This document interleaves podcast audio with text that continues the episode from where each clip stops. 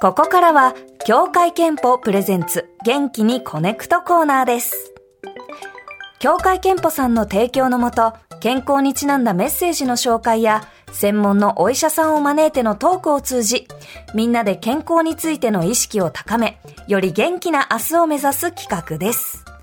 今週も先週に続き、ストレス解消、リラックス方法をテーマにお送りします。お話を伺うのは、フィジカルトレーナー、中野ジェームズ修一さんです。よろしくお願いします。よろしくお願いします。お願いします。今日は、ストレスと疲労をためないための生活習慣を教えていただきます。はい。まず朝起きて、どんなことを心がければいいですか？はい。朝起きた時に、体がどういう状態になってるかっていうのをちょっと確認をしていただきたいんですけども、はい同じ姿勢を長時間続けていたわけですよね。はい。寝るということは。寝てる。そうですね。はい。そうすると、まあ、寝方によっても違うと思いますけども、首周りが張ってるとか、または腰周りが張ってるっていう状況でも起きると思います。なぜそう凝ってるのか、張ってしまうのかっていうと、筋肉を動かしていないからなんですね。筋肉って動かすことによってその疲労物質だったりとかいろんな血液体液が流れていくわけですけども、ずっと止まっていたことによって、はい、その疲労感っていうのを感じてしまうんですね。なのでまずはよく皆さんやると思うんですけども伸びをする。猫の朝起きてこううんこう伸びるじゃないですか。はいはいはい、ぐーっと筋肉伸ばすってことは筋肉をぐーっと一回伸ばすんですね、でそこから力をストンと抜いてあげるとそこから筋肉が一旦緩むので、そこで体液が流れるんですね、ほうほうほうほう。なんで朝日を浴びて伸びをしましょうってよくドラマとか出てきますよね、はいはい。はい。CM とかであるよ。カーテン開けて伸びをする。伸びてる。うんあれって本当に意味があることなんですよ猫や犬や動物たちは無意識的にそれを行うんですよね。あなので朝起きてすぐこう出かけようではなく、一旦カーテンを開けて伸びをしてでリラックス。でまた伸びをしてリラックスってことをすると朝から少し元気に体が動かせると思います、でやっぱ明るい時に起きるってのがやっぱ大事なのかあ、もね。大事ですね。逆転しちゃうこともあるけども。ええ朝日浴びて伸びをする、はい。い、きなりやるとねそこでバキバキってなっちゃうからゆっくりやらないですよね、はい。こうバキバキバキってはい。伸ばした時、音がしたりとか、はい。あの肩凝ってる時、あのゴリゴリなんか音が聞こえることがあるんですが、これは何の音なんですか、はい、それもよく質問されます、はい。動かした時にゴリゴリして痛みがあれば、必ず病院で見てもらってください。痛みがなければほっといて大丈夫です。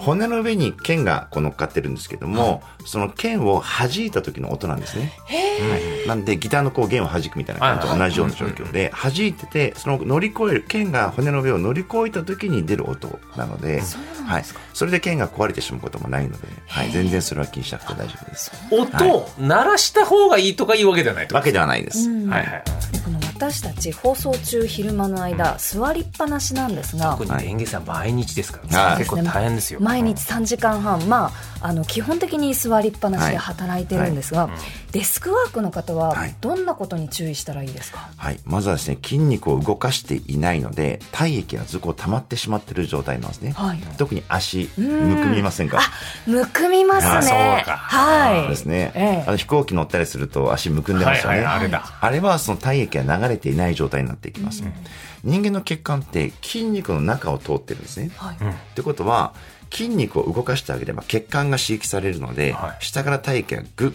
グッと押し出してくれるんです、うん。はい、でこの筋肉を動かして血管を押すっていう作用のことをミルキングアクションっていうんですねミルキングアクション、はい、乳搾りの動作に似てるので。なるほど。はい。なるほどなるほど。なんで足の筋肉足って第二の心臓って言われるじゃないですか、体液が全部下に下がってしまう、そこから体液が上に上がってくるのって、足に心臓があるわけではなく足に筋肉という心臓があってそこを動かしてあげると、血管を押し上げて体液が上に上がってくる。っていう循環のシステムが生まれるんですね、なので、デスクワークの方は30分座ってたら、一旦立って3分間その場歩き、ほどうする。うその場歩き、はい、やっぱ動かしてるってことは大事なんだよ。大事ですでねこう仕事中にそれ一回立って30分立ってやると、仕事の生産性が下がるんじゃないかっていうこともよくおっしゃる方いるんですけども、その間に仕事したらいいかもしれない、なるほど。確かにデータを取ってみると集中力が低下をしてくるんですけれども、仕事自体の生産性は上がったっていうデータがたくさん存在するんですね。そうだよ、はい。集中できる時間がどれだけあるかですよね、はい、ですね。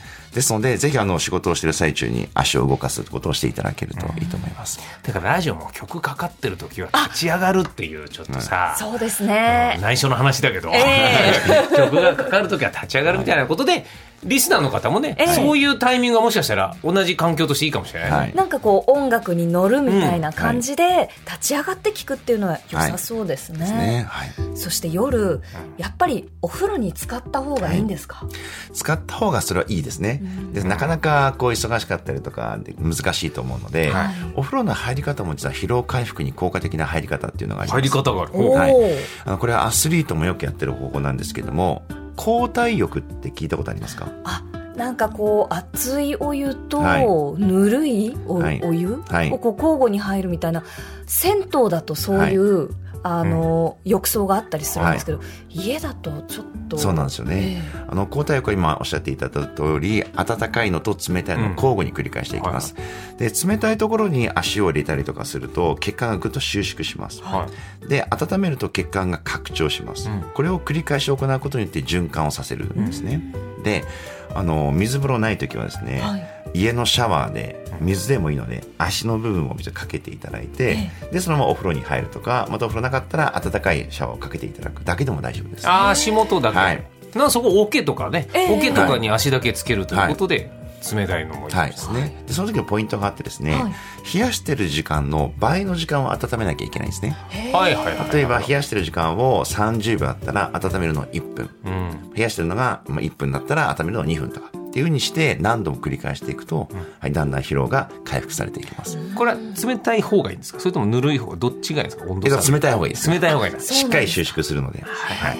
私この交代浴って方法を、はい。もちろん学生時代にこう勉強するんですけども、自分で実験してみようと思ってですね、あのウルトラマラソンに出た時があってですね、はい。100キロ走るんですよね、うん。ウルトラマラソンはい。でその時にもう足が疲労してるわけじゃないですか、はい。で試してみようと思って、左足だけ、はい、交代浴やったんですよ。ええで右足やらなかったんですよ、ああ、すごいですね。ではい。次の日足どうなってんだろうと思ったらやらない方の足がもうパンパンに腫れててやった方の足はすごいスッキリしてるんですよねあこう当たり前なんですけどこういうことなんだって分かってなんで普段から本当に実践していただけるとそれだけで疲労回復っていうのは促されると思います。そう先生、自分の記録をもう犠牲にしてまで実験してくれたんですね。でも本当面白かったです、はい。へーちゃんとやるとこんな違うんだなとすごく感じたので、はい、ぜひやってみてください。これがちょっと試す価値あありですよ。れもねなんかシャワーだったらやりやすいですしね、はい、そうですね、はい、できれば水風呂があるところだったら一番ベストですけどね、はい。うん。そして寝る前はこうどういう注意点がありますか？はい、そうですね。あの、寝る前はよく皆さん携帯を見たりとかするのはあまり良くないですよとか、多分いろんなことを皆さん考えられると思います。えで、夜寝れなくなってしまう時っていうのは、どういう時なのかっていうと、はい。多分いろんなことを頭の中で考え始めてしまうんですよね。ああそうですね、はい、今日の仕事の内容だったりとか、明日どうしようとか、うん。はい。考え始めてきてしまうとやっぱり交感神経が優位になってしまって眠れなくなってしまう、じゃあどうしたらいいのかっていうと要は例えばそこで寝よう寝ようっていうふうにしてると、意識が寝なきゃっていうところに行ってしまうじゃないですか、はい。なんで思考を違うところに持っていかなきゃいけないんですね。うん。例えばストレッチをするとか。はあ、なるほど。はい。うん。するとストレッチを次どういうふうにやろう何しようって考えてることによって明日の出来事今日起きた嫌だった嫌だったことっていうことに思考がいかないでストレッチをするっていう思考に行くので、そこから寝れるようになったりします。頭のストレッチも必要だみたいな感覚的にはそういうことかな。なるほどなんでどうしようどうしようではなく思考をそっちの方に持ってっていただけるといいと思います。それはやれてないな。そうですね整理はしていこう。はいということであっという間にお時間になってしまいました、え2週にわたって中野ジェームズ修一さんにお話を伺いました中野さんありがとうございましたありがとうございました。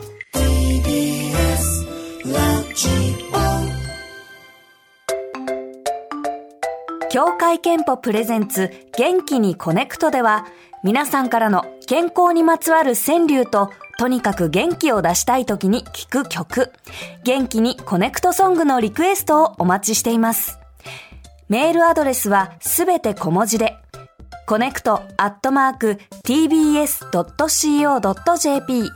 件名に協会けんぽ係とお書き添えください。なお、過去の放送は、ポッドキャストで配信中ですので、元気にこねくとで検索して、番組のフォローもお願いします。以上、協会けんぽ presents、元気にこねくとでした。